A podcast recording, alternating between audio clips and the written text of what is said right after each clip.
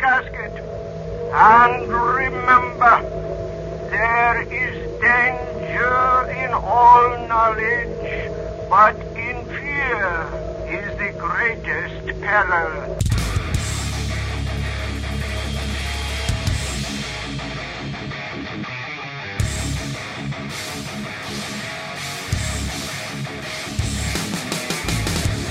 Welcome, everybody, to the Superhouse Podcast. This is Andrew, and I am joined by Stefan.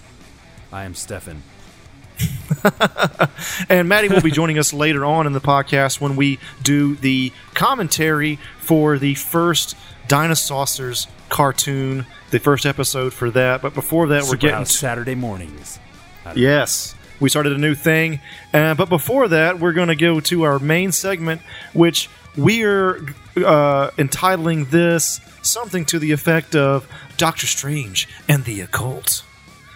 So, um, full disclosure, everybody knows on this podcast I'm a big Last Podcast on the Left fan, and I've become more of a Doctor Strange fan after seeing the movie, and I know that we are quite late in doing this because the movie's been out, it's on Netflix and all that. But hey, better late than never. And uh, I did. I, I was trying to find uh, like the one definitive article online about the occult connections with Doctor Strange, and it seems like that kind of thing didn't exist. So Interesting. yeah, it was very strange. I mean, there- it, some of it did, it and Doctor Strange. some, some of it was sort of close to what I wanted, but but in this episode, I'm trying to make the audio version of that article I, I wanted to read, and it's still it's probably not as good as what I had in my mind, but I, I think it's close enough. So, getting right into it. In 1963, Stan Lee and Steve Ditko, RIP, introduced Marvel's Doctor Strange, a different kind of superhero who practiced occultism and held quasi Buddhist beliefs that he learned from an quote unquote orientalized figure named the Ancient One. Though Ditko was primarily the artist, he did write stories too. He wrote a five page summary of the character and his world and took it to his partner in crime, writer editor Mr. Stan Lee. He had been inspired by a long running radio serial he had grown up listening called Chandu the Magician. And this is the uh, summary of Chandu the Magician. And this these are radio serials, man. This is way back in the day, like in the 30s. So this is it, uh, full of magic and mystery. Chandu the Magician was a rip roaring adventure serial broadcast originally by KHJ California in the 30s and was sponsored by White King Soap. And this is a little factoid here. The term soap opera comes from the fact that many of the original radio and TV serials were sponsored by soap manufacturers. And uh, Wow. yeah, Hell yeah. yeah. The series ran for over great. three. Kudos, Andrew. Yeah. Se- series ran for over three decades and even spawned a couple of feature films starring Boris Karloff. Holy shit, dude. Yeah. Chandu. Chandu the Magician. Oh, Both man, there was there. apparently there's apparently a couple incarnations and uh it says here both incarnations of the series featured adventures of the character Frank Chandler, also known as Chandu, an American who learned mystical arts such as astral projection, which he used to fight criminals and other villains. Holy crap. Yeah, so uh I bet I'm- you can find it online too. I bet you can find archives of Chandu. I'm, I'm gonna look. Oh, and so such a good segue you have there, Stefan, because boom, there it is. if you could take a quick look at that, we're going to listen. Go to uh, right at the 1042 mark.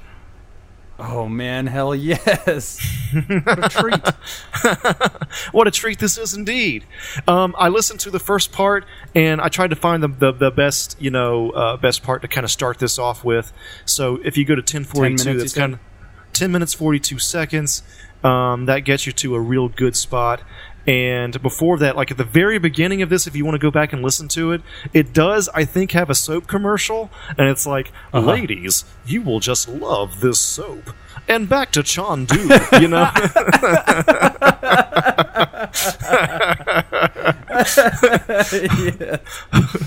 So, so you said ten minutes, yeah, ten minutes, Sorry. forty-two Yeah. seconds. Forty-two. You got seconds. it? All right, cool. 42 That's seconds. Fucking hilarious, man. Yep, I'm right there. Yeah. All right. So three, two, one, start. Let's take a listen. All right, everybody. Look into the crystal. Look, Dot. Hey, there's that funny sound again. There's something in the crystal. It looks like clouds. It is clouds. Over a big lake. You're looking at Dal Lake in the Valley of Kashmir. In India? Honestly? Lotus flowers. What's that? It's ahead like a crystal The ball, houseboat. right? Oh yeah. And there's an old man sitting So cross-legged like- on the deck. Who is This it, is Uncle so Frank? crazy. Watch closely now. Oh, there's another man with his back to us, with a, a sun helmet on his head. Talking to the old man. Frank, it's you. The other man is you. Frank, that's Chandu, bro.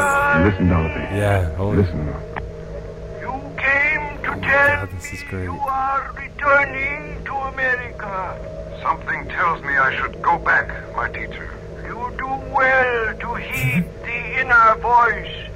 Sit here beside me and look. Tell me what you see. Hey, he's got a crystal ball just like this one. And Uncle Frank's looking into it. sound effects What did you see, Uncle Frank? I know. How I they do that back house. then, right? And you. Yeah. All of you. You did. But why did Maybe. you jump up like that? My son, Wait, Dot. I want you to hear this. do not fear for those you love. Have I not given you the three secrets? Yes, my teacher. I know them now. What are those They things? should be enough. But now I give you the most precious gift. The emerald casket of the three times three. But it is yours, my teacher. I need it no longer. I am going to a higher place. Take the casket Yes. and remember, there is danger in all knowledge, but in fear is the greatest peril. I know. Still, I. That's an awesome quote, dude. yeah, it is. Written that you have taken it. For countless ages it has been my son. Guard the secrets well. I will. And use them only for good. I'm Yes. sorry to say goodbye to you, my teacher. Only for There good. is no Use the mystical arts. My son. Yet there's a shadow across the water. And an icy wind. Yes, there even is, Frank. I feel it too. Hey, Mom, you're here, not over in India. I don't care what you say. I feel a cold wind on the back of my neck. What does it mean, Frank? All What does it mean? Well, I think we can kind of pause it there. Captivating those radio programs, man. I love know.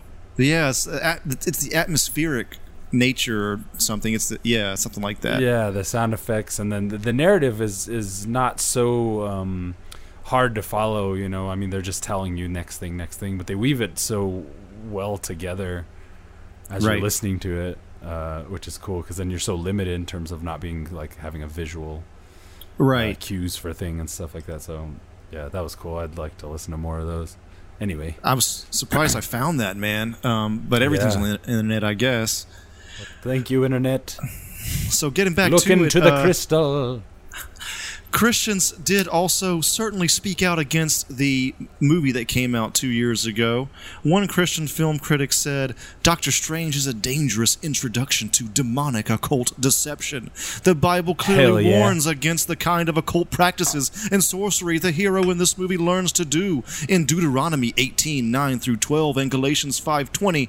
Also, in the movie, the hero's new age occult guru teaches there may be no afterlife, that death is truly the end, and that this is a good thing. hell yeah. Oh, hell yeah.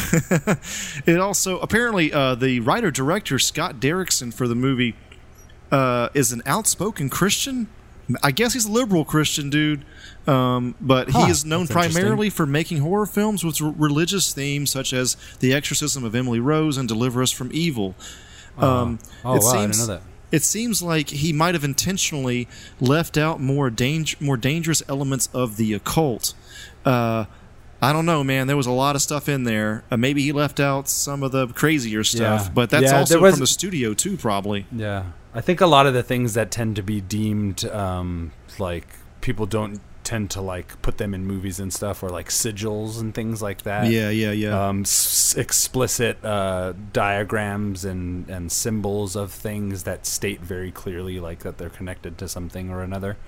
Right. Um, so you, you you tend to find that that kind of stuff is made up right, uh, right, in right. movies uh, or or left out completely. So I see like even even uh, I think even some of the scariest stuff, like even like The Exorcist and stuff, probably is limited in terms of how it represents certain things like that, or written word or anything like that could be read. Um, Right, might you know po- po- poison the well or something. right. There's uh, always something but, uh, taken out. yeah. Hell yeah. going from one medium to the next and all that. Um, but Yeah. uh, then others have said Doctor Strange is perhaps the most philosophically and religious fertile Hollywood movie since The Matrix. Um, Whoa. and then The Guardian wrote Those that in, the, in Doctor Strange, the occult can set you free. It can be used to save humanity. I love that. What's that from? the Guardian, I What was it guess. The movie. The, uh, the, that's Oh, that's the that's Guardian said that about the movie. I believe. so say it again. The the occult can set you free. It can be it can be used to save humanity. Nice. I love it. Yeah, I love I, I'm this is trying to find headed. all, all the best stuff here, man. So then I found another website called Jay's Analysis, and um, they had this to say: the whole the whole point of Doctor Strange is that the titular protagonist enlightens himself through black magic.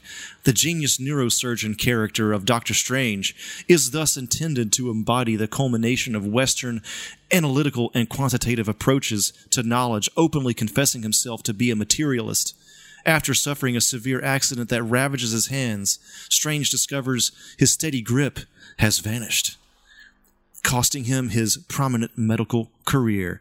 That kind of sums it uh, sums up the beginning, but the whole like losing his grip, that's uh that I love that, you know, like I I think I kind of had that in the back of my mind when I saw the movie like that's kind of the uh, theme of that whole thing as well. It's not right. just Especially it's so trippy, you know, as an audience member. It's it's the ch- the kind of visual conflict they introduce to you Right. as well to kind of like losing your mind along with him and stuff. Right, right, yeah, exactly. And it's like there's a there's a few layers there, and I think that's really genius uh, about the Yeah, I the. gotta watch that again. Hell yeah! It's such a good movie, man. I mean, it just came out like amongst a bunch of other like Right. uh, movies. Like if it came out on its own, people would have lost their fucking minds. Yeah, even more. true. You know, Yeah, it's kind of the good and bad with Marvel being so damn popular. Um, yeah, yeah. So, getting uh, right into it here again, uh, the, the this is the connections to actual occult ideas. This is where we're getting into the more of the nitty gritty of it. All right. So, uh, astral projection. This shows up quite a bit in Doctor Strange. You see Strange's soul leave his body, and he's uh, looking on his body when they're doing the whole uh, the uh, operation in the room, and that comes from probably a in, in the comics a lot, but it's from the one in particular that I read called The Oath, and that was really good. And uh, Beyond 50 Radio says the the furthest you can reach with the astral body is the astral plane that is above the physical plane, also called the world of emotions. It is the source of psychic phenomena, ghosts, flying saucers, and the occult sciences. You can use your imagination to very easily manifest at will on this plane. Um, yes, everything you just said. Hell yeah! It's some fucking metal, bro. So All right. metal, trippy metal. This is like prog metal, bro. Pretty much, yeah. Astral projection or astral travel is a term used in esotericism to describe a willful out of body experience that assumes the existence of a soul or consciousness called an astral body that is separate that is separate from the physical body and capable of traveling outside it throughout the universe. Um, and I'm it's talking about this, that astral booty. the astral Sorry. plane. Uh fucking so it shows up it shows up in several uh lineages. I i have a couple here. So in western i guess european uh it says uh, according to classical medieval and renaissance hermeticism neoplatonic Plat- Platonism and Theo- Theosophic Theosophist and Rosicrucian thought the astral body is an intermediate body of light linking linking the rational soul to the physical body while the astral plane is an intermediate world of light between heaven and earth composed of the spheres of the planets and stars. These astral spheres were held to be populated by angels demons and spirits. Don't know what the difference between all those three would be but that's what i got. It also shows up in ancient egyptian uh, lore, I guess you could say. Uh, it said that they taught that uh, they present the soul Ba, B-A, as having the ability to hover outside the physical body via the Ka, K-A, or subtle body. Uh-huh. so Subtle might- body, yeah. I've heard that. You have? Okay, I did not. I don't yeah, know yeah. about that. Yeah. It's like Uh, a spiritual space. Uh, Like, yeah, astral, astral body. Yeah, yeah, that makes sense.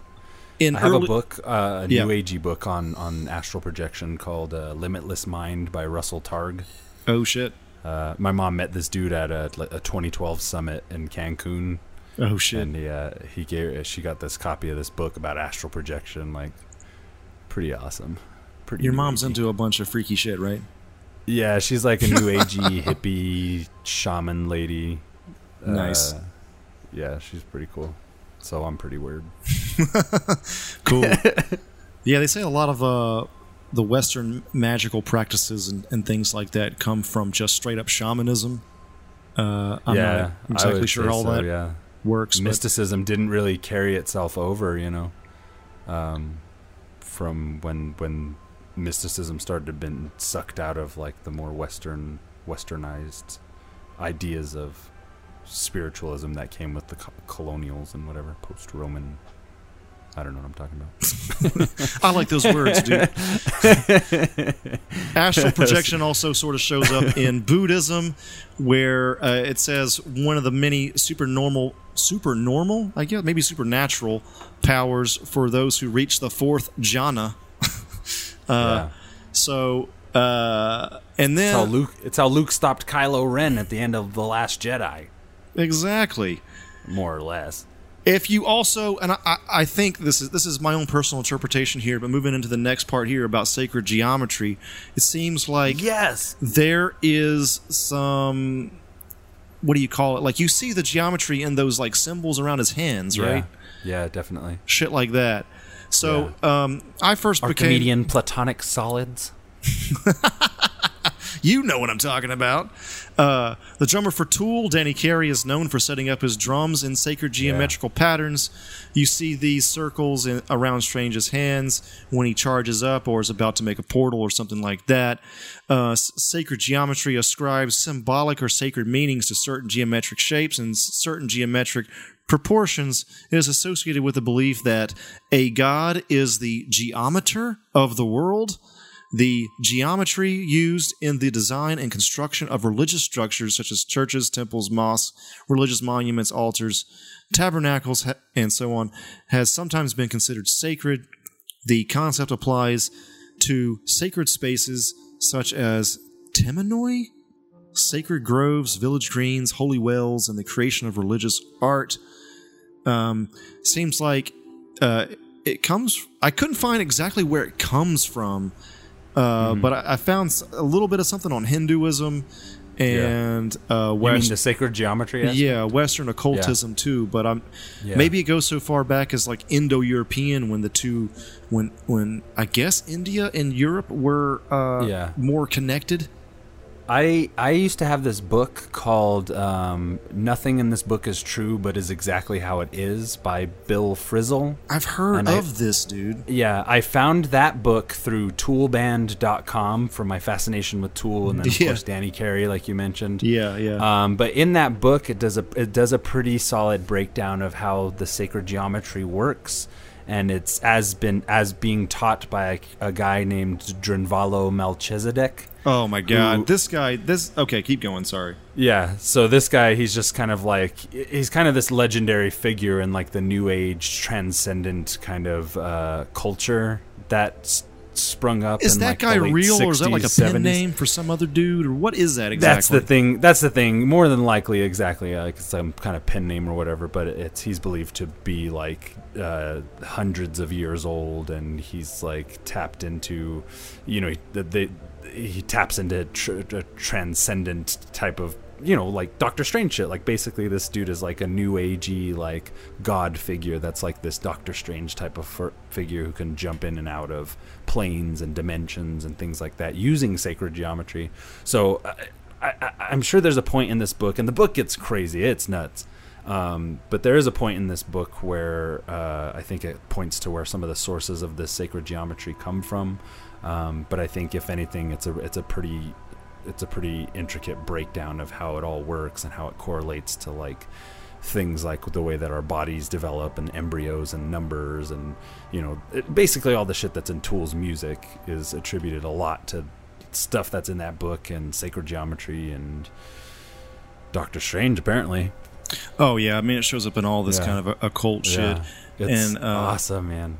Yeah.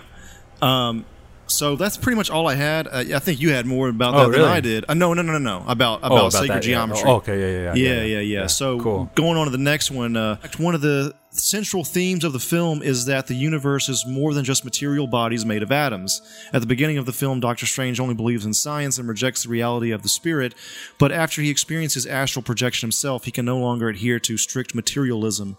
So this kind of goes back I guess it's like a core uh, theme in the film and in the comic book as well. And um, I guess it's just saying that I could. uh, there's nothing really concrete I I found on this, but um, just the fact that uh, I guess a spiritual plane exists, and that this relates to astral projection and all that. Um, and that can really uh, change how you think about uh, if you have a materialistic scientific materialistic worldview. And um, anytime a main character is forced to change how he thinks about things is always good drama. The next one here is called Strange Sorcery. It says, Thus, this is a world where evil is real. Magic allows Doctor Strange to open up portals to other dimensions, but the Ancient One warns him that while some worlds are benevolent, and life giving, others are dark places filled with malice and hunger for destruction. Um, that's all on that one. Eastern mysticism. Um, the, and again, this is personally what I think what makes Doctor Strange kind of cool is that there's a lot of Eastern uh, influence with this with this character. He, he goes to, to Tibet and um, it takes him to the east where he's searching in the Himalayas for a fabled city called Kamar-Taj. And they there was all this talk about you know the ancient one being whitewashed because she's supposed to be Asian uh, or Tibetan or something like that, which I do understand, but uh, I do think that uh, what's her name played a really she was really great in that role um, really excellent in that that rain scene, uh, and uh, I guess uh, just the the basics here is that the Eastern mysticism would be different from Western occultism, and uh, I I think they're they used to be. It seems to me, and again, I've only done cursory research on this, but it seems to me that they used to group them kind of together. It was like anything that wasn't Christianity was evil and occult.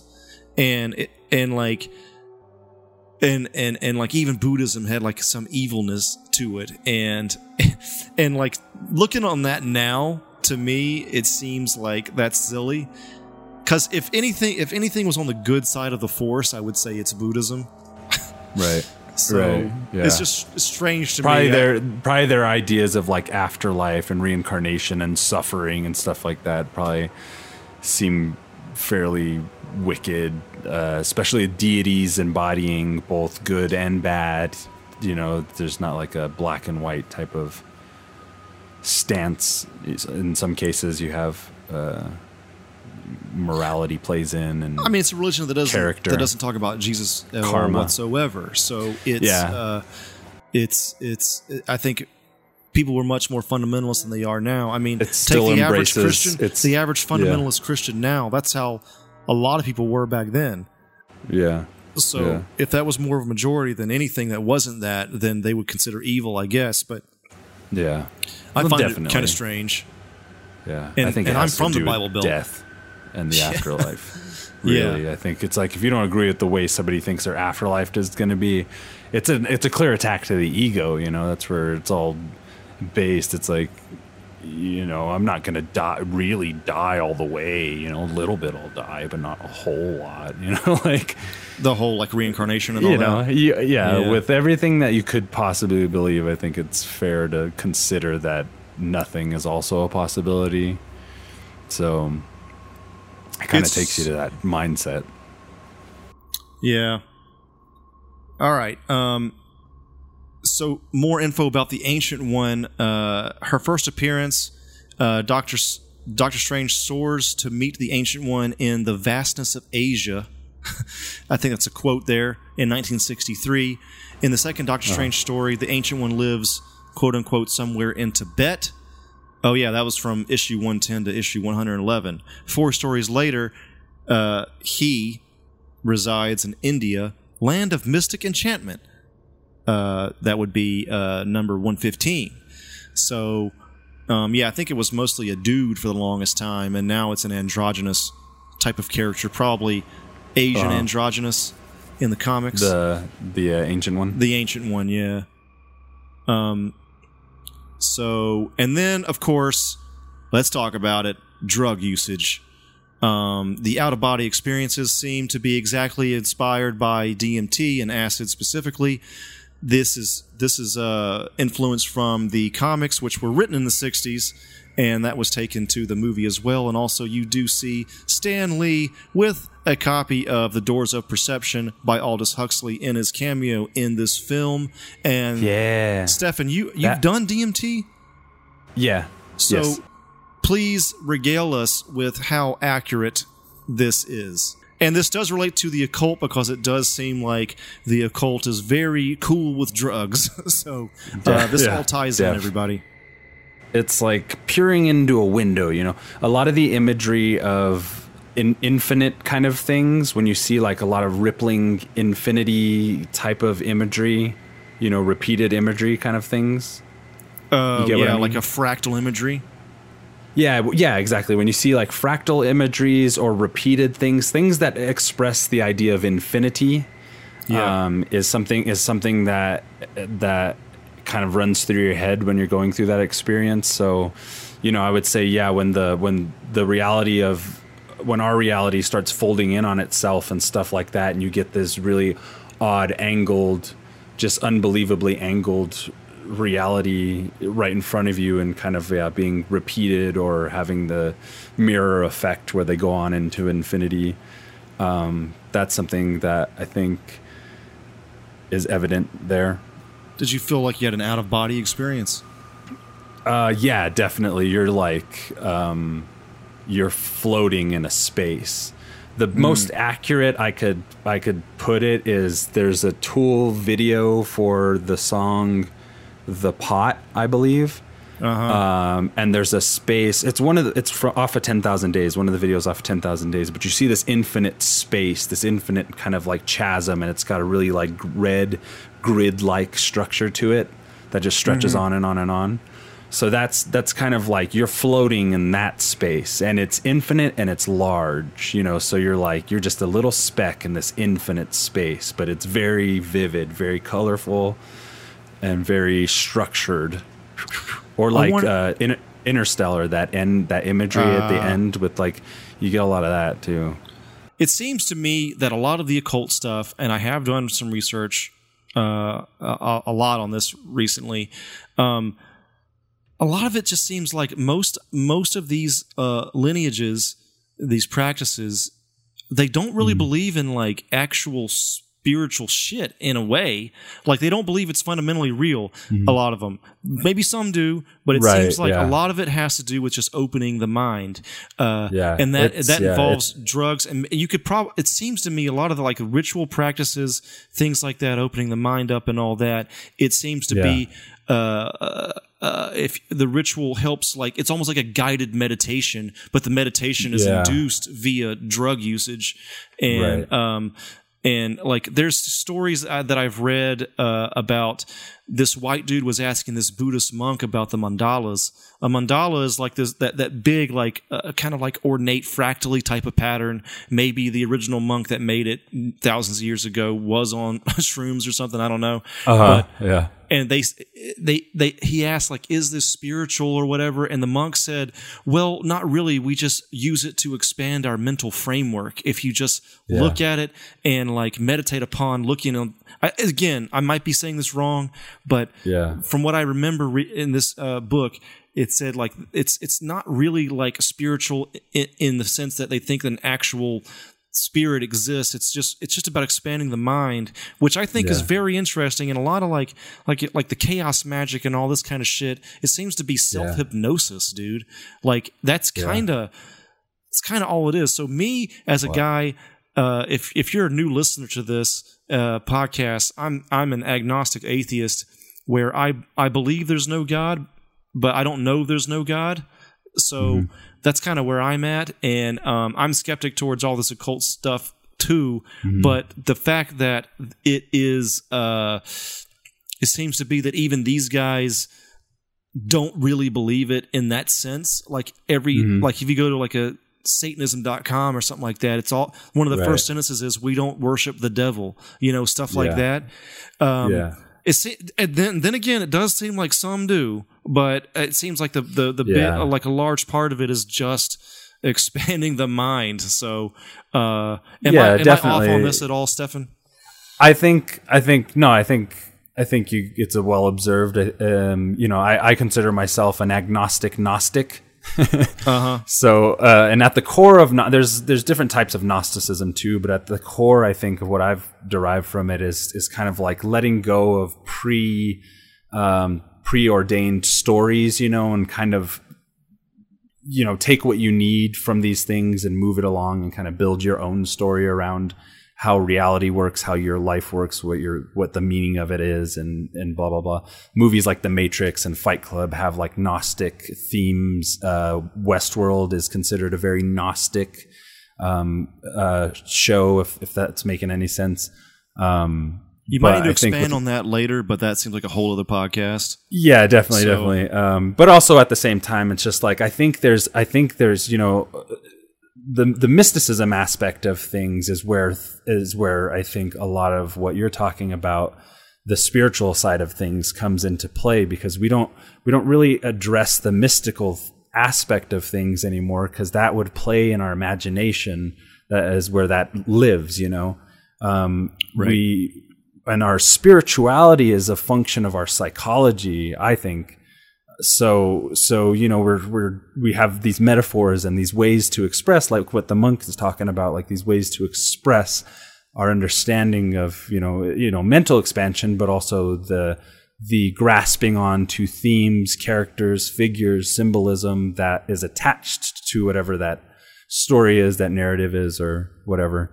Um, so I think it's like I think it's valid to say that that you know a lot of this is like kind of like a self hypnosis, and it just goes to show how powerful the mind is. Yeah. and this is this is stuff that the Matrix plays on, the Fight Fight Club plays on on that as well. You know, it's a psychological turn at the end, but you know, it had us all convinced. You know, we thought we thought the re- the reality was they were two separate guys. You know, or Right, the right, right. Matrix. We feel trapped in in this space, and but we know we're something grander somehow, in some way, psychologically, Right. spiritually, mystically. Um, so yeah, I think I think I think it's you know with chaos magic seems to be like kind of the hacker culture of spirituality. It's well, that kind of whole like deal well, is like is it, it, it- it's like the, the you know the book of results and the all, all that kind of shit. Like Yeah, it's it's yeah, like the the yeah. self help uh, uh, magic.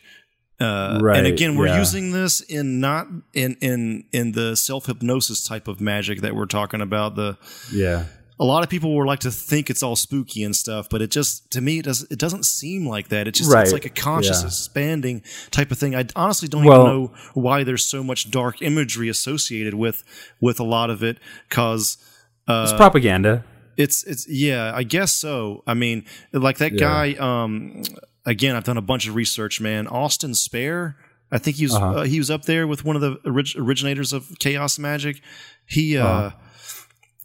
I don't know if he was like all that dark. I mean, I don't Yeah. know. I, I mean, I have to do some more research, but I think uh, you know a lot of you know chaos chaos magic stems from uh, old witchcraft practices, um, and e- even in biblical books, anytime the like witch types or um, or clan like sects or whatever of other religious tribes and stuff like that were always referred to as being like the old religions and those ritualistic things that were based on intention and the way that you saw you know the way you perceived life the way that your decisions had an effect on the way that your life kind of like plays out in front of you um, all those kind of ideas become uh, con- consolidated and, and and recycled into you know different types of witchcraft, chaos magic, and like Wicca and uh, you know modern Kabbalists and stuff like that, where it's kind of this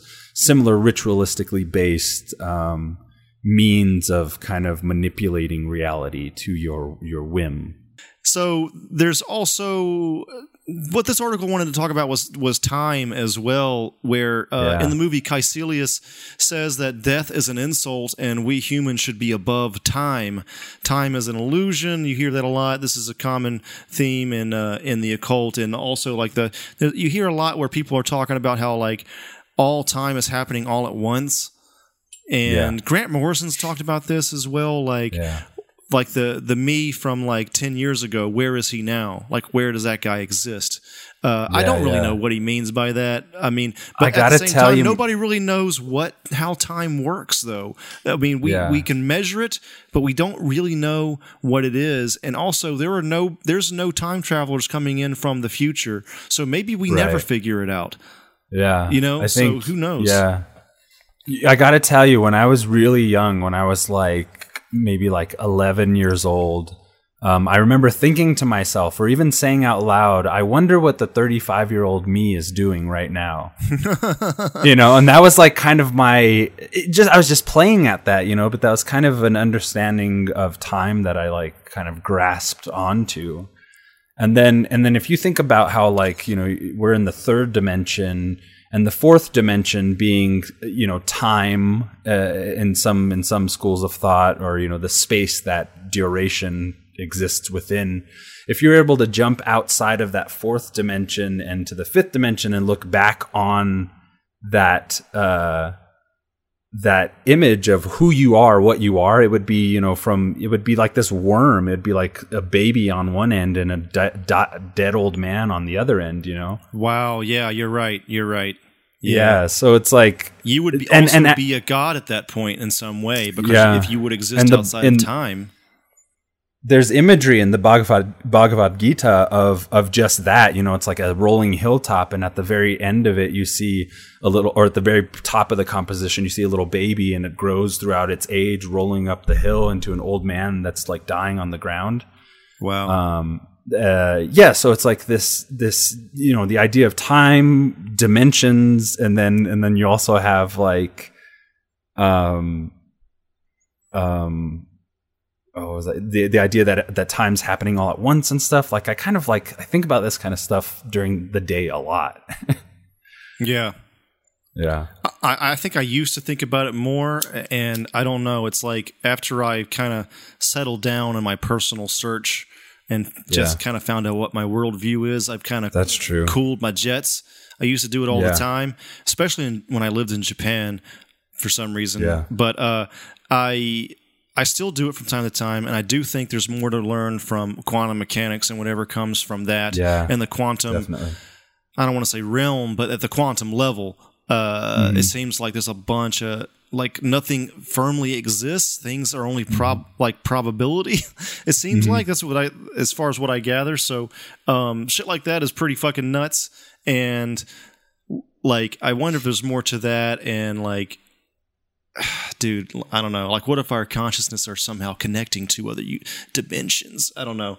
I think about that, but I don't really put much stock into it as well. yeah, yeah. Well, and then when you have like mind altering substances and stuff like that, it really, it really helps to convince you of the framework you've already built prior to that. You know what I mean? Uh. like whatever your belief structure is, uh, those things start to kind of congeal together. The the overarching kind of spiritual or mystical or emotional perspective you have of the world is is is pretty well influenced by those things. I think. Um, but they stick with you too. It's not like you know when you have like a really profound thought when you're tripping acid or something. You know, partly if you write it down too, but you know, I've had some, I've had like mind bending kind of like trails of thought that just like you know, I don't know. It's a, it's an interesting experience, man. It's amazing. the, of what the, the kind of the re, the kind of resolutions. Uh, Valentine's Day 2012, I tripped acid with a couple friends, um, and it was probably the most like epic. It was probably the best trip I've. Pro- well, I don't know. It's hard to say, but it's one of the best trips I ever had. Um, but anyway, long story short, I remember we were driving home at one point. The acid had well kicked in. We had just been dancing or running around town or doing something. Um, but I remember looking out of the car, music was playing, and, and we were driving home. And I remember looking out of the car, and it's just like, it was like Akira. The streets just stretched on forever, infinite, and stacked up above you, and there were lights everywhere. And it was just like, it was like the opening segment to Akira, honestly. Um, and and uh, and then I remember when we were getting home, they were parking the car, and I started freaking out because I, the cars were like dinosaurs that we drove around. They're like headlights. The headlights were like eyeballs, and the the body of the car had like scales on it. Everything was like slimy, and I was looking around at buildings, and the buildings were alive too. Like everything was alive and kicking and moving, and um, and I remember we were parking the car, and it was like I was like, "No, you're gonna hit the other one!" like you're obviously an idiot you're, when you're on these kind of substances. You got to be in safe spaces with people you trust, always. Um, Oh, but I just remember, you know, those things. It was a great trip after that, and whatever. We hung out, listened to music, and I drew and whatever. But uh, but the, those ideas of like you know these like these like animals that we get into and out of, and like just thinking of things in these like odd ways and how amplified they become. Um, and then you know if depending on what substance it is you have imbibed, your your your visual sense of things is altered, and it's like it's like Doctor Strange. All right. Uh, Beyond50radio.com. This is also, this is kind of like a floopy doo kind of new agey kind of site. But um, I think I quoted them once before already here. But uh, it said, the past, present, and future are all occurring at once in this moment because our physical body is part of the third dimension. Our ego mind exists, can only uh, this is hard to read actually. Our ego mind can only perceive experiences separately, meaning one at a time. If you were to operate from your soul body's awareness, you'd be able to see beyond the constructs of the mind. Damn. Worded very well. Uh, again, it's probably from drug experiences. That's just what my skeptical brain tells me, but still, I like it. Yeah. Sounds good. Um, Who who wrote that? beyond 50 radio dot yeah beyond 50 radio.com um levitation also a part of the occult and doctor strange i guess you could say that doctor strange doesn't necessarily fly he levitates and um i couldn't find a specific instance of this in the occult there's probably some like rituals or some shit where they try to get somebody to to levitate Remember the craft? It's- it's- it's- i've uh, actually is never seen that man Light as a feather, stiff as a board. Light as a feather, stiff as a board. Oh man, I feel like I've heard that from friends, but I never, I never saw that. Um, yeah. But yeah, that's pretty much all I got on uh, levitation, and then grimoires. Yeah. Ooh, All I love right. that word. Grimoire is a textbook of magic, typically including instructions on how to create magical objects such as talismans and amulets, uh, how to perform magical spells, charms, and divination, and how to summon or invoke supernatural entities such as angels, spirits, and demons. Um, I was once told personally that the Necronomicon was it's in itself a grimoire because you were trying to call forth Cthulhu and shit. It was Yeah, yeah. Lovecraft's own version of a grimoire Yeah. and uh, these show up Yeah. quite a bit. And I think that book, some of the books, if not all, in that library in Doctor Strange are grimoires. Uh, Uh huh. I'm not exactly sure. Maybe some aren't, but he is calling forth things. So there's that. um, and we'll get to one of those in a minute. Uh, we're we're we're almost there. Um, and then one of the other Yeah. elements, um, chakras and the key of Solomon. Uh, they talk about lining up his chakras in Doctor Strange. If you take yoga, Uh-huh. you've probably heard this term. Uh, and he's talking. You could go about on- mastering you- the key of Solomon. Uh. Strange decides to delve deeper and into the darker rites, taking it upon himself to don the all-seeing eye necklace that allows him to fast forward and rewind time itself from the grimoires of his order's ascended masters. I gotta Um, read more Doctor Strange, man. Doctor Strange has fucking got it all in there, bro. Awesome. uh, yeah, man. Um, and then there are the elements uh, that are more uh, unique to Doctor Strange. Uh, what I've listed before were what influenced Doctor Strange, and that that are elements that they put into Doctor Strange. But now I'm going to talk about elements like uh, Sanctum Sanctorum, basically his uh, Batcave. Um, Sanctum Sanctorum is Latin for Holy of Holies. It was a term created in an effort to describe the tabernacle of ancient Jerusalem, a place reserved for the holiest of men to share the same space with and communicate with God. So to share the same space with God, uh, that's his bat cave. So that's very, uh, it's a lot um, heavier than the Batcave, I guess you could say. Um, and then there's also the Vishanti. Uh, the Vishanti are a trio of supernatural godlike entities who act as patrons for the Sorcerer Supreme and defenders of the Earth realm. They are apparently part of Earth 616. Yes, Marvel does do different Earths. It isn't just a DC thing. Um, and they Yeah. have a the Book of Vishanti, which I think is a grimoire. It's the most powerful White Order magic uh, spell book, and many of them have counter spells to other magic disciplines. I guess counter spells to black magic spells. Um, Is this this is in the comics or is this in real It's in life? the comics. It's in the comics. This is a comic thing. Uh, Probably Dang, I'm influenced like I'm by go many buy things. that book. The book is marked with the seal of the Vishanti, uh, and it contains extensive knowledge intru- introduced by several powerful magicians, such as the information collected by Agamotto. That shows up in the movie. Um, that's the necklace, right, that he has. Mhm. And that is, it says it's Agamotto regarding his discovery and mastery of the three paths to enlightenment. Again, the enlightenment shows that it is a Buddhist, uh, more Eastern tradition there. And um, so there's a whole, what they call Marvel. I don't know if this is like a, a real term, but they talk about Marvel cosmology. Uh, there's a whole spiritual side. There's the the cosmic side, the spiritual side, the Earth side. There's all kinds of shit going on in Marvel and DC. Um, Yeah. So yeah, so uh, the Eye of Agamotto. Uh, this is uh, the the necklace that he has, right? This shows up in Yeah. basically anytime uh, Doctor Strange is on screen, pretty Yeah, much. that Um, yeah, yep. that they they extract the Thanos gets the the time stone out of it. That's correct. Um, it says here remember. in designing the eye, Ditko drew inspiration from the real world charm, the all seeing eye of the Buddha, known among Buddhists as the amulet of snail martyrs. a Nepali symbol meant to protect its wearer against evil.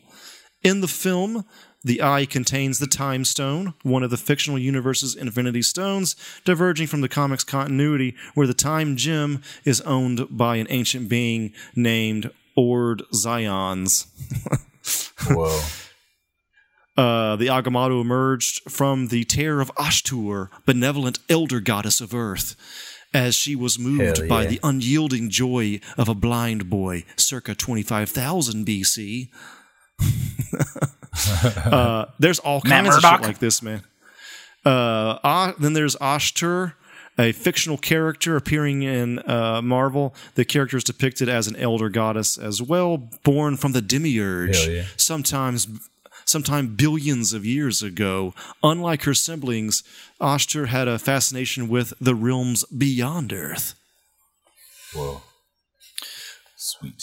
So, winding this up, uh, in his world, like our own, the scientifically minded coexist with the religious and the spiritual, albeit tenuously at times.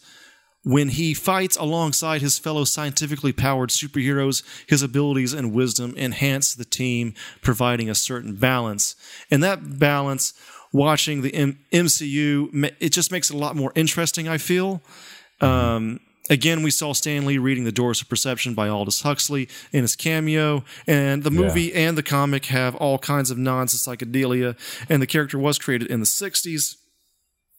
Mm-hmm. It was good. It was really good seeing this, and, and I've never done DMT myself, but I hear there was a very accurate portrayal by you, Stefan, and a lot of other people. Like there was this other dude on Reddit. It was like they pretty much, pretty much got it. You said they nailed it, but I think Yeah. somebody else also said something to that effect.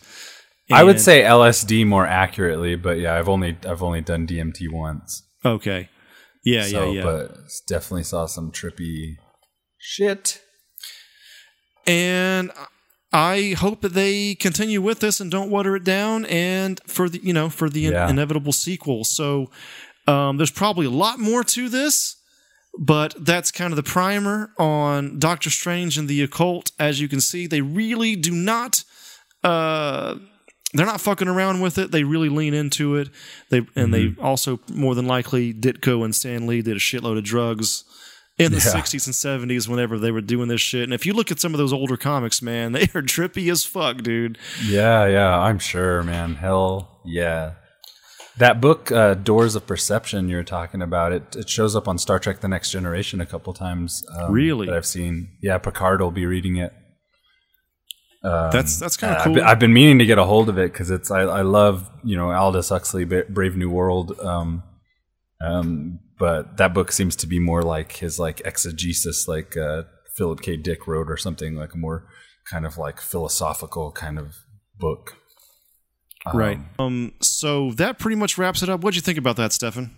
Nice. I actually really love that, man. Uh, I love all those topics and stuff. I really like listening to podcasts on the occult and like different belief systems and correlations to things and stuff, you know, without dipping uh, too deeply into like conspiratorial thinking and stuff like that. But definitely, um, definitely like the occult. And now Doctor Strange, like I really love uh, the Doctor Strange movie and seeing him in Infinity, seeing him in Infinity War, um, and then just left me wanting more. And so now I'm just like uh, gonna have to go back and read some of the the pivotal Doctor Strange arcs and stuff. I really love everything that they're kind of playing around with, and and and by by doing this episode, connecting the two.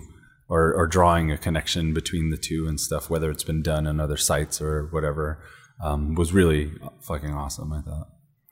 Yeah, I thought it was really cool. I mean, I didn't know much about this stuff until I started Yeah. listening to last podcast, and I mean, I've always had some sort of uh, interest in, in cults and stuff like that, but I didn't know much about the chaos magic stuff and all the like. Yeah. I knew about sacred geometry from Tool, and Yeah. I knew. uh, Like when I was kind of going through a crisis of faith type of thing when Uh-huh. I was a kid, not a kid, like a young adult, I did Yeah. learn about Drunvalo Melchizedek, and I Yeah. read some David David Icke books and shit like that. Right. Yeah. And a lot of that stuff just seems a bit crazy. But I do. I, like for me, I, I I do like if I take the skeptic route, then the whole self hypnosis thing and and and just Mm-hmm. expanding the mind. Like I can see th- personally, I can see that being a what do you call it? Like a real thing. And, Right. and having maybe some worth to it, uh, right. but um yeah as far as like actual spiritual things i just uh, i don't know I mean, I would say more than likely. This is the agnostic. This is the uh, agnostic atheist in me. I just more than likely doesn't exist. I can't say Yeah, right, hundred percent, but I would say more Yeah. than likely. I always I always like to see that or I always like to think that, you know, most of what we decide is real or not real is is purely based somewhere in our psychology and the way that we feel about things and like the way that we describe those things in the material world we're used to this material world where where everything should be accompanied by some type of visualization or you know, whatever, some kind of defining trait. Um, I think that I think that it's like really I think the mind is so powerful that honestly whatever you believe is essentially real, you know, within the your dome, you know. yeah, real on the real on the inside. mind, but you Yeah. gotta you gotta get to the point where this gets into some philosophical shit too. Mm-hmm. But as far as like, if like pretty much everybody is seeing a tree look a Mm-hmm. pretty much a, like a certain way, then more than likely that tree exists Yeah. and um, maybe in some thought experiment thought some thought experiments it doesn't exist i mean i but i, I don't know I, I Uh-huh. think that's just like god this is a whole other conversation man but I think like- more quantum science will start to lend to uh, to some of the ideas that have already been expressed. You know, at once it was poetry, and now it'll be mathematics. You know, same. that's true yeah i mean yeah idea, that's, you that's a very as- uh, good quote there Yeah, thank you.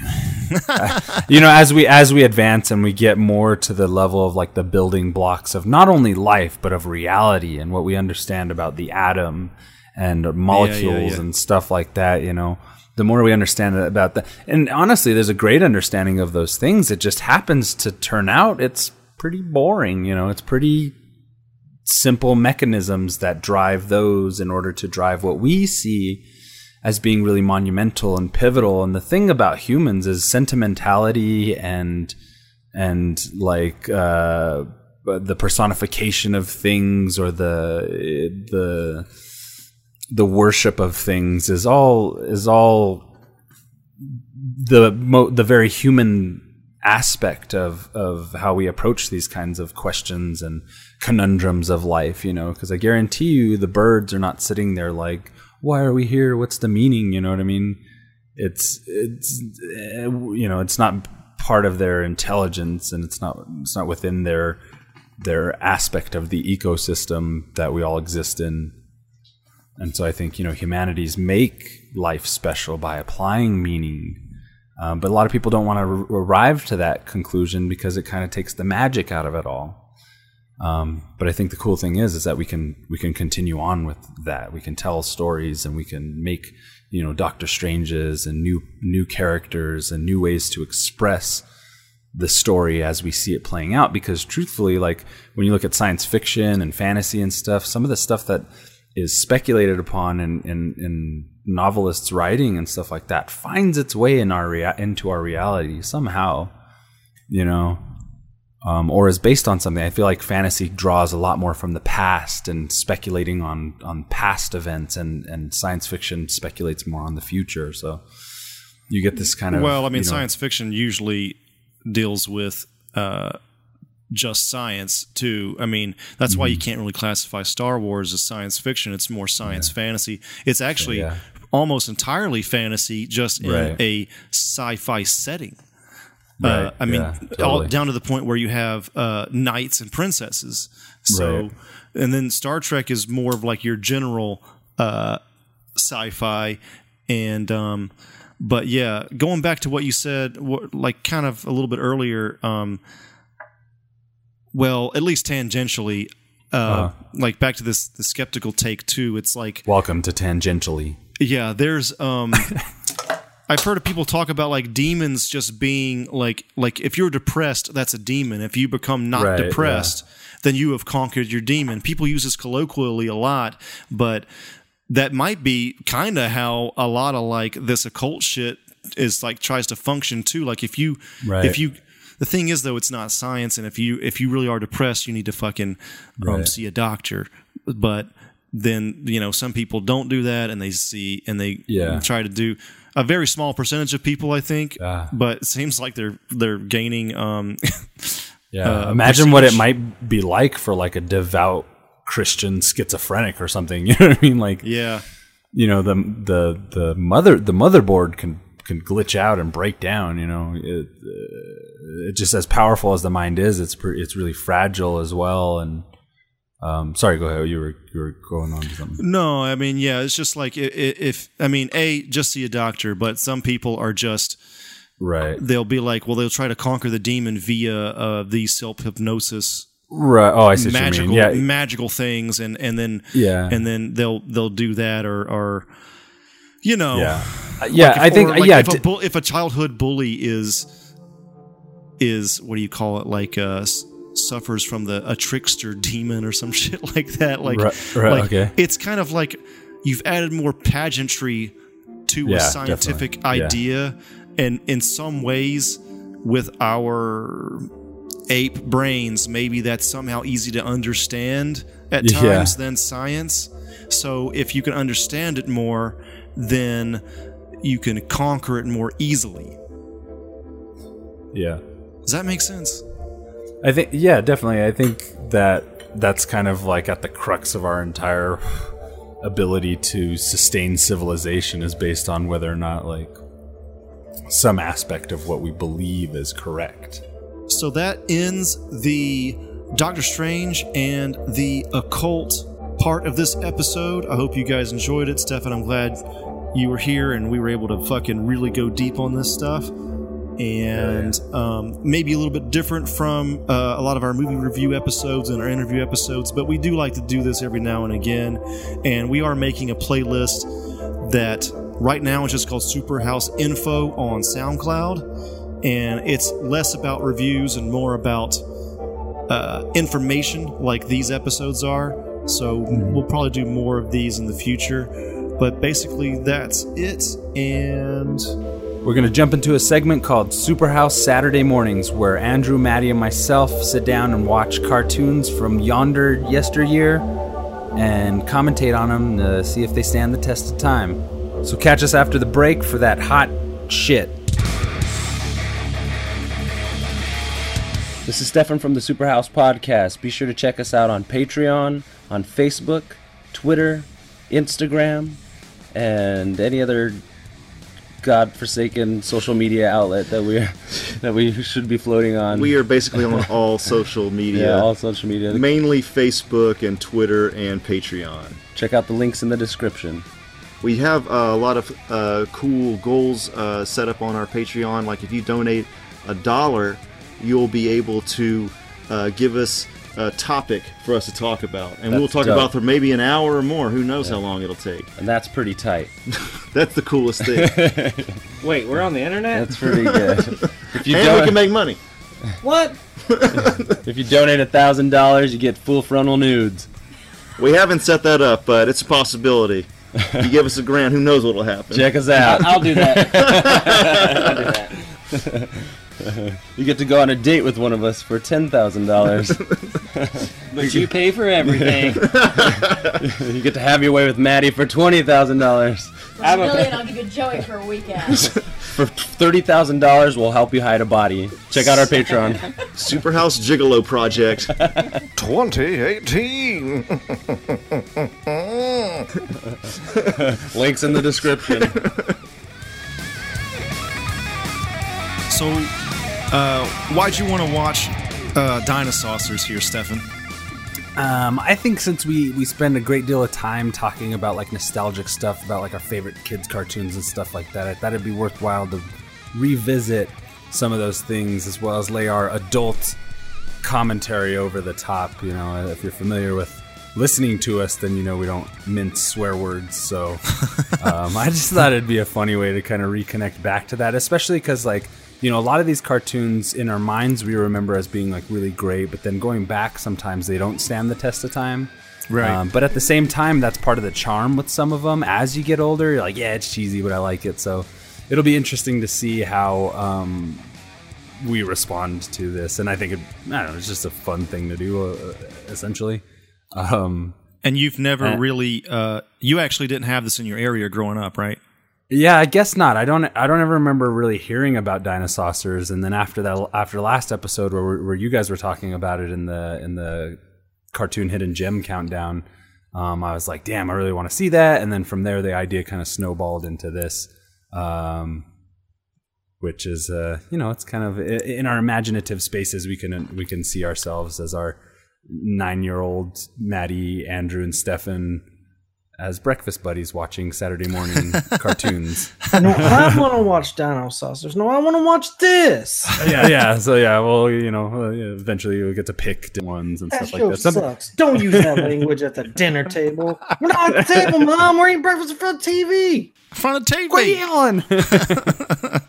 And Maddie, you So, watched yeah. this at least a little bit, right? Growing up. Yeah, I don't remember it as well as like some of uh, the other stuff that I uh, watched, but I remember being really into it. Um, but I it was one of those weird shows where I would only it was like one of those hard ones like I could never catch like a lot of episodes, you know. So yeah. I, I just that stuff just happened. Like some cartoons, I got to see all of it, and then some would just be like, I guess it just came on at a weird time, and I was like, Mom, we gotta get home. The cartoons was on. and we just wouldn't make it, or I didn't wake up early enough. I don't know. Pretty much the same thing for me. Uh, I I definitely watched it. Don't remember how much, but uh, and I remember I've all, the, the theme song stuck with me for a long time, and uh, this is actually my first time revisiting this as well. So we'll see what the nostalgia go- goggles do for us today. Sometimes it's rough, dude. Sometimes I tried watching some GI Joe, and I just cannot do it. I could Yeah. not get through it. I'm uh, especially and- sorry. Oh, that's why like when they posted the real Ghostbusters on Netflix, I was like hesitant, but I really wanted to rewatch some of those episodes that I really liked. And man, it's pretty good. I felt like it was way better than like going back and watching Transformers or GI Joe now. Like, and He Man's pretty good too. I rewatched some of that recently, and I was like, all right, these two are Yeah. good. I can rewatch these. Yeah.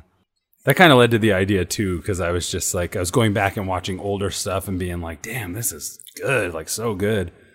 Um, I'm, I'm especially interested to see like some of the dialogue bits and stuff like that, like all the funny, hokey stuff. You know, if you ever read comics from back in the day, it's like Stan Lee dialogue, you know, it's like so cheesy, but dude yeah like No. the, i'm not i'm not i'm gonna uh not to spoil too much but there's definitely a line in the intro where in in this where he says the dinosaurs the dinosaurs are leaving bossosaur you know so yeah, I saw that. Yeah, right at we're just prepare prepare thyself for Yeah. this anyway, So- yeah, I'm ready. Enough of chit chat. lead us in stefan All right, man. So we're gonna watch the very first episode of the Dinosaucers. This I've seen a couple seconds so far, making sure that the clip that I downloaded worked. Um, but I have seen none of this.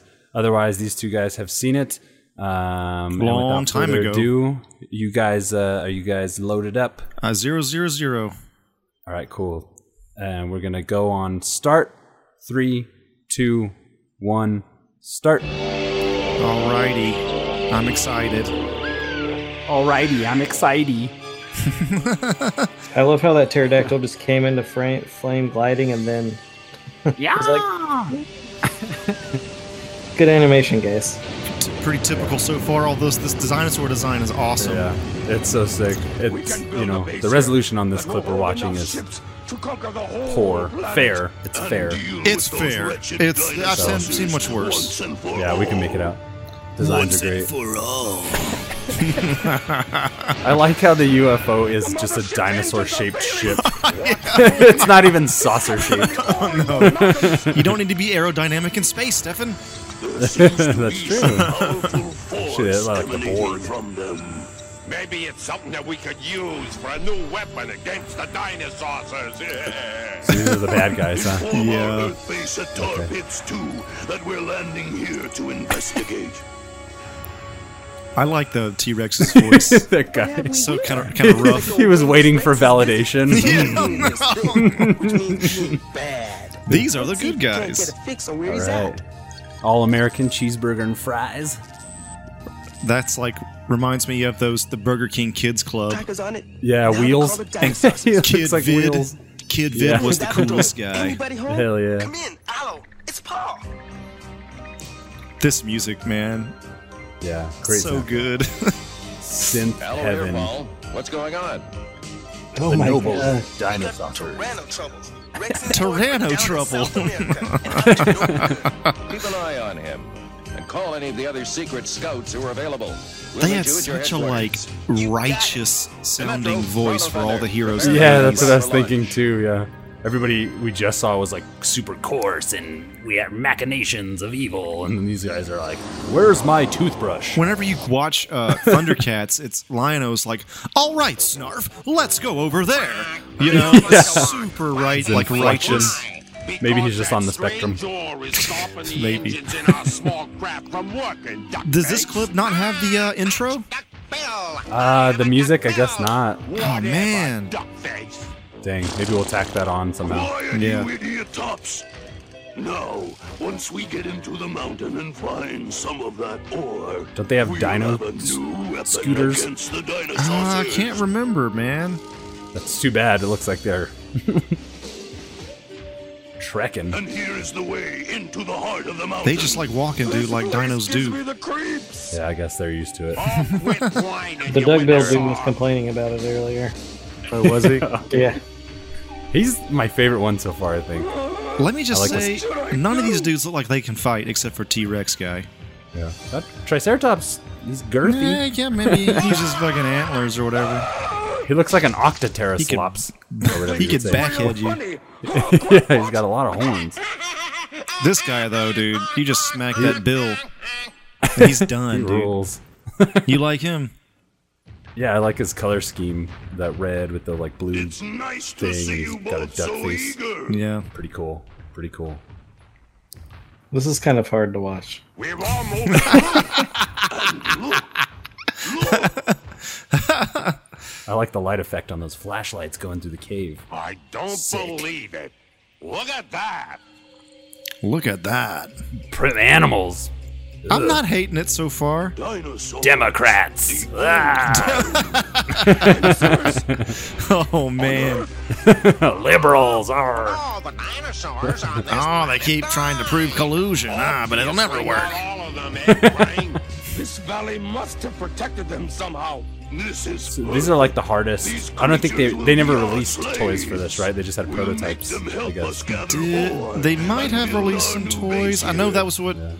No, yeah, you're right. You're right. That is what happened. Yeah, happened. it was like the first wave was going to come out, but it didn't even wasn't popular enough. Right. So if you ever got your hands on those prototypes, that'd probably be payday. Right, right. What was that? Huh? Oh, uh, uh, nothing. Oh, great. Uh, Bossosaurus. Bossosaurus. Go back to the mothership and get the equipment we'll need. Right away, Genghis Why didn't we bring the equipment when we left the ship the first time? Nothing will be able to stand against me now. Bossosaurus is a even you. dumbassosaurus. When are Yes, the the two ships gonna meet? rule. Guys, I've got the Tyrannos in the Hidden Valley pinpointed. Oh, those ships are awesome. I just can't believe it. Real dinosaurs. and what are we then? Cheap imitations? We can't allow the Tyrannos to enslave those poor Are there only like three people on each team? Do something to stop it. Right you are, Sarah. Oh, four, and Let's they, fly. they only got three here. Oh, here we go. Here's my fucking jam. God damn, this Yeah. song is great. These vehicles are sweet. This would have been an amazing toy line. It's too bad. Make sure these things Fuck, dude. work, Styraco. I have no I love 80s for jams. failures today. Yeah, Oh, the music is it'll righteous. certainly work on these dumb beasts. There's you know literally only one you, lyric though. Or me. What is it? Dino saucers. Dino saucers. That's it, but it's enough. That's all you need. Cool, man. This is great. Walk in. And from further yes, dude, flying motorcycle. Well, it is cool. It is cool. That 80s design where it's sort of blocky, Uh-huh. I love it. Like the old Ferraris and shit. Yeah, yeah, yeah. Lamborghinis, like This rainforest I like that more in the s- newer, like more contoured shit. We'll show Yeah. you the ropes. Darren Aronofsky would have called them trucks in space. Like the lady said, my man. Nothing to it. Just But I like it Tarzan. too. I don't mind trucks in space. These humans have a strange way of doing things. Yeah, when things are too slick or too shapely, sometimes like newer cars seem to just I be don't becoming more so. curvy. Let's go then. I just don't know. Yeah, maybe it's just from the age when we grew up or something, but it's just Whatever happened to it's Cutlass kinda cool. Supreme? Oh Come no! to thunder! Quit hanging around! Oh my god! Funny. Looks like even highly evolved dino I aliens think are I'll stick to walking. dumb as tar. There's no way these guys built a spaceship, dude. Hey, look at that. It's tar. Hmm. Oh my That's god! probably one of the things that attracted the Tyrannos here. She's hot. She's fo- 14. Yoga bro. pants. Ah, no, she's not. She's their 21. Lifestyle. Yucky. What I worry Whoa. about is what the lifestyle's gonna do to this nice jungle. They'll probably want to turn it. Hey, wait for me, guys. Did- We're over here, Bronto Thunder. Come on! Where? Where did you all go? Oh, brother. If the Right. other dinosaurs have friends like mine, no wonder they're almost extinct. Dang, that was cold. what did he say? He said Russian tangles ahead. if, uh, no something about him having friends like if the real dinosaurs had friends like But it does mine. look No terribly wonder they're extinct. How are we going to get to the valley in time to save those dinosaurs from Genghis Rex? It'll take forever to bash our way through this stuff. We may not have to. It doesn't have roots. Can you believe this? It's all air plants. Let's go, everybody! Hey, What are they doing? Oh, I remember this. I can't see! How did they get under the grass? Like carpet. All right, be careful.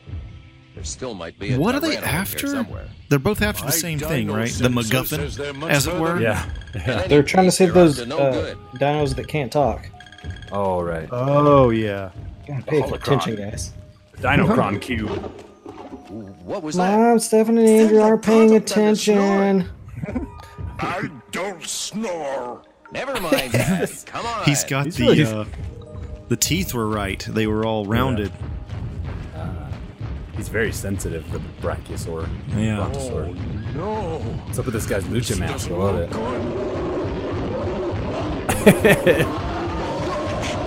I'll try and reason with him. It's the biggest dinosaur that ever lived. And it looks This acting with this girl, dude. Dinosaur that. That's ridiculous. What do we do now? Did they just make up a dino fact? But friendship usually works best. Kiss him! They probably used Hi there, uh, big guy. dino facts from when the show was made. This motherfucker's insane. yeah, it's kind of He's got- terrifying.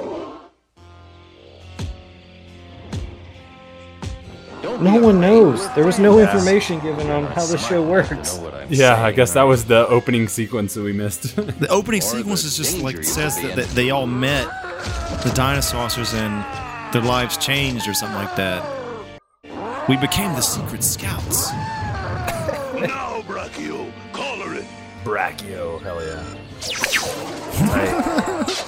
Oh shit. Yes. They're going to enslave these dinosaurs, dude. Oh man. What is your Should've bidding, my master? right, get all the rest of them collared. Then take them through the cave and start them working on the tar pit site. right. Right. Trying to They're build all headquarters just or doing something. what Rex makes them. That was quick. They can't help it. The Tyrannos have put collars of control on them. Collars of control. An old invention of the Tyrannos. They use them to control Damn the Saurians back on Reptilon who don't agree with them. That's a great name. Collar makes Yeah. whatever wears it a, a mindless slave. You've got to stop mindless this. slave. Quickly. But how? Those collars have to be disabled. To do that, There's still we nine need the minutes of control this box. left. Rex is hardly going to just let you walk up and take it, though. That's it? Maddie, your fucking what he's gonna do. commentary is my favorite. gonna myself back to my ancestral Allosaurus shape. oh Mix it with man. the Earth dinosaurs. You can't. He'll put one of those collars on you. You might not be able to fight off its effects. Let's find out. I'm gonna try to get that control box. I'm gonna go ask him to put one on me. I kind of want to see what'll happen. Now, to dinovolve myself. Whoa. Dinovolve. Oh, here we go. What the? Oh shit, I This show forgot has about this. everything. I forgot all about this. Yeah. What? They Stay just go. close, all. No, he can still talk. Allo. We'll You can turn from a dinosaur into not on me. a dinosaur. Get those poor dinosaurs free. He's just naked now and bigger. My dino dick is. This is I fuck like I fuck in this form. Sexual assaultosaurus. Shoot the one without any pants. Time to dino evolve. Oh shit! You got fucked up, You did dumbass. exactly what the guy said was gonna happen. Not for long. What does that mean? The Dinovolve effect only lasts a few minutes. Then he'll turn back He's into 20 times dumber than he would be. Rex's control box in time. Then he'll The change collar won't be able to himself, read his brain right in front of waves. Rex. And Rex will have his worst enemy as his slave. That guy needs to stop smoking. This big one to work. Come on, we have to get that collar off Allo before he changes back. Oh, Oh no, my God, more dude. trouble. Looks like a water hazard. Oh, moving water. Come on, Poindexter, make a bridge. There aren't even any vines. That's a relief. And I can't swim. I'd say we have a problem. Not as big a one as you think. Bronto Thunder, I know you've been having a hard Bronto day. Thunder. No more tar. Of course not. I wouldn't ask you to sit in any nasty I want to walk old across his neck, right? oh well. In that case, Now here's I'll what do I whatever want you to want, cause you're a girl, human girl. I don't think this is going to work. Oh, come on, big fella. It's for Allo.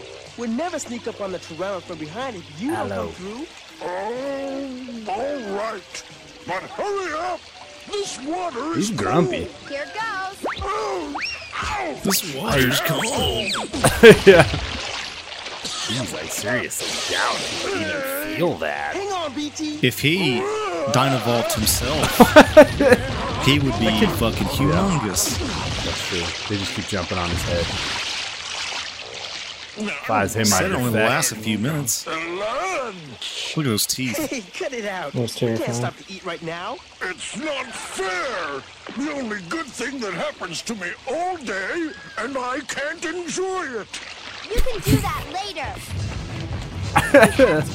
Oh my god, dude. He never the gets what he song's wants. back. Are you sure she's just a teenager? This time, I'm gonna get it right. Yes. Shia LaBeouf, Oh my Kingdom god. of the Dino Skull. Oh man. Ba, ba, ba, ba. Oh, what happened, bro? I need my jam back. Oh shit! Get fucked up. Happens when you try and control nature, bruh. I think some of this music is very similar to the real Ghostbusters music. They just have the same coked up synth god making the making the music for all cartoons. I never sleep. This animation's pretty good, from what I can tell from the it was so funny being if low you res had bit. to put the collars dig it. on them?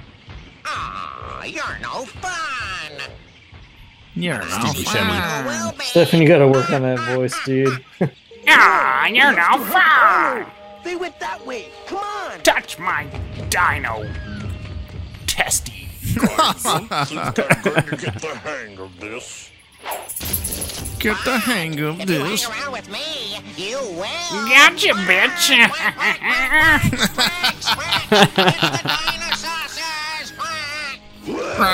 Get them! We got stuck in this tree. I think that Tree Rex needs to be in a metal band, dude. Allo should have Yeah. changed back by now. Wrong career path. I think it's the collar. We've got to get it off him. You think it's the collar? No shit. Let him. Your plan went to shit. You guys are dummies.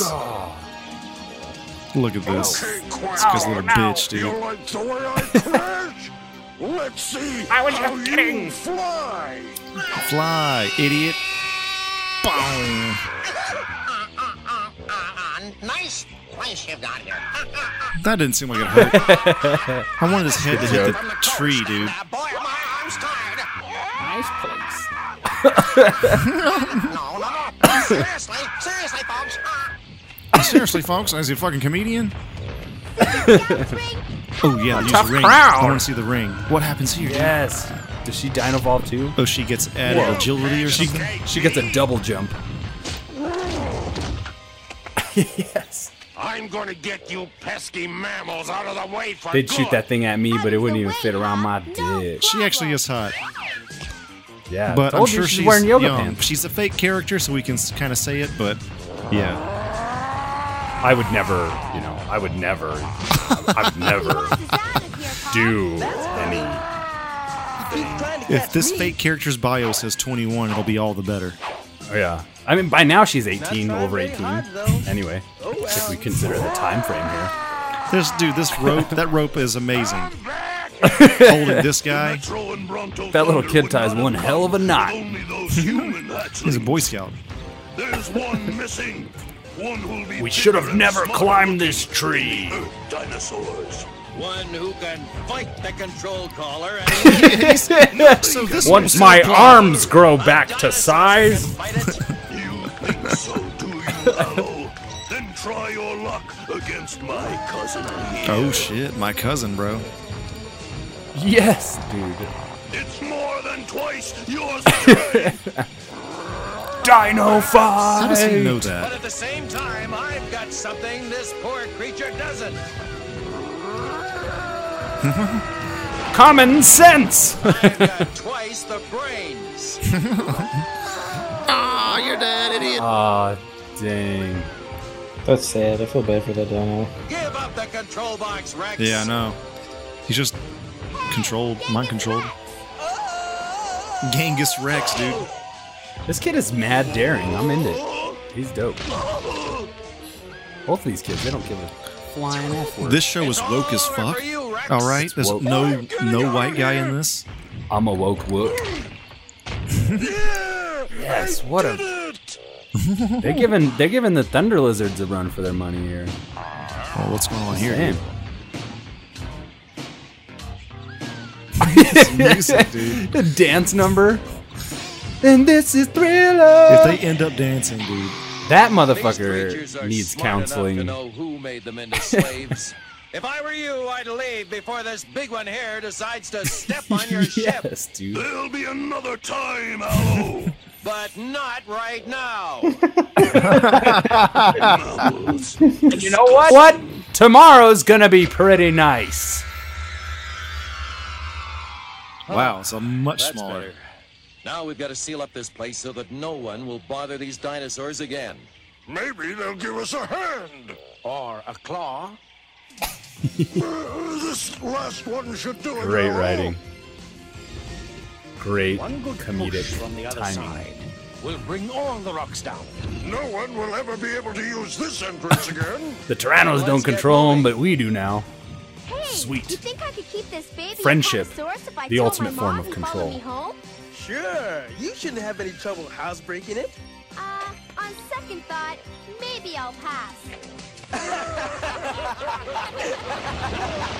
You're classist bitch. They just lock him in there? No saucers. Yes. Love it. Man. Yeah, episode one of Dinosaucers in the tubes, guys. What if we just have What a do- Dinosaucers cast, dude? yeah. we just go. This will just instead of Game of Thrones, we'll just do Dinosaucers. Maddie, how do you feel about this? Man, it was kind of hard to watch. Yeah. bit of a tough Um, sit. A little bit of a tough sit. It was a tough sit. Um, I don't know, man. I don't know if I want to do that again. No, yeah, I, I, it's not as good as I remember when I was a kid, but I think when you're a kid, if it, as long as it has a cool song and cool designs, you just will watch anything, you know. Yeah. I liked it. I personally really enjoyed the episode. I don't know. I just I feel like some stuff shouldn't be revisited.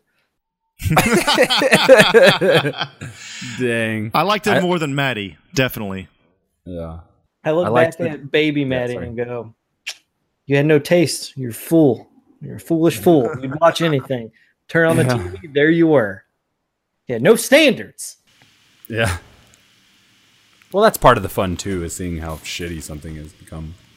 yeah, no, I mean it's I like I got what I get why I was drawn to it. It had dinosaurs in it, so I know why I right, watched it. right, right, It right. kept me watching. Um, I liked the vehicles. I liked all the characters. I thought were pretty great, and the designs were cool. I'm You- eager to see episode two. if we're not, if we're not down to to super house it, then uh, your uh, watch it extracurricular. Yeah. uh, what, new episode of Westworld. Uh, hold on. Uh, so uh, this is your first time watching it, Stefan. So I guess you're Yeah. you're this is a win for you. Yeah, I liked it. I could do more. All right, cool. Yeah, yeah. I definitely want to see the misadventures of the the dinosaurs and the fucking tyrannos, baby. Like s at some points, I was like, maybe I'm down with the Bossasaur's plan, but then, you know, morally, by the end of the episode, you're like, nah, I'm a dinosaur guy. There needs to be more of them. Like, there's only three and four on each team. It's like, Yeah. like I want like a Transformers thing where there's like Yeah. a shitload of them. I, I'm I'm sure that was the plan. Yeah, yeah, yeah. you know, and and the first wave, essentially, you have the first wave. You're looking at them in terms of action figures speak. We just never got to that second wave. Yeah, you know, I would, I would, at the very least, for kitsch factor, would love to see some either custom figures of these characters or, uh, or, uh, or a new line. There's some there's like some crossover just a couple of comic uh, that Michael Uslan got made. Dinosaucers and some I forget what they're who they're crossing over with. Maybe Transformers, but Yeah. Oh, are they has are they a Hasbro property? Because then they could turn up in the fucking Hasbro cinematic universe. I think it was Galoob back in the Oh, day. yeah, but who right. knows where the rights are now? That's right. I Uh, I could Google it, but I'm too lazy at the moment.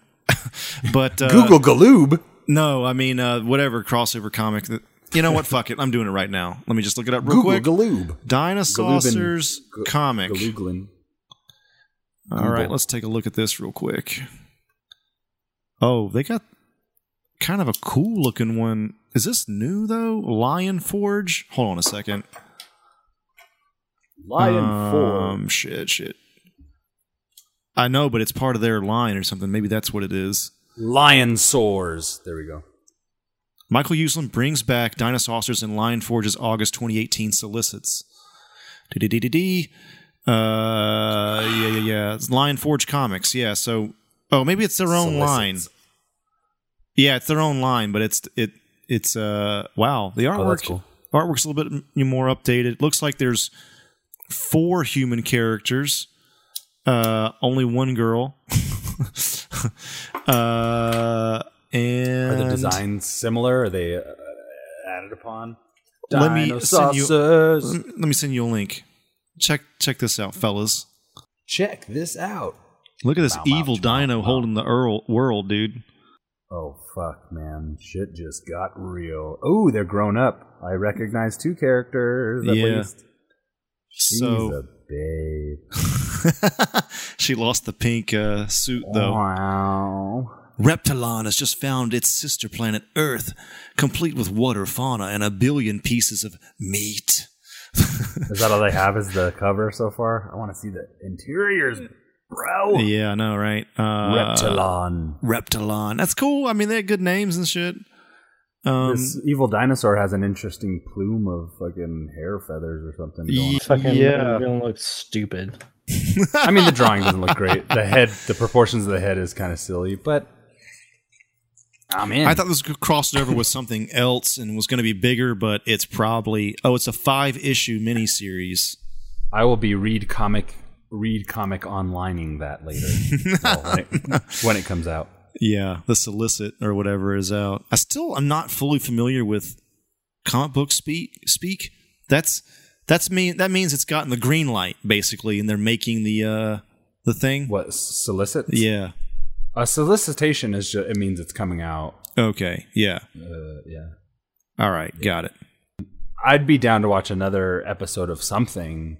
Uh, you know, the whole idea is just like MST3K, the cartoon we're watching. You know. Right, right, right. I like the idea. I definitely want to continue doing it. This, Yeah. like, I, I, I like. I, it's when it comes to Superhouse, I am the yes man. You know, I'm like, well, fuck, Yeah. let's do it. You know, like, Yeah. Definitely.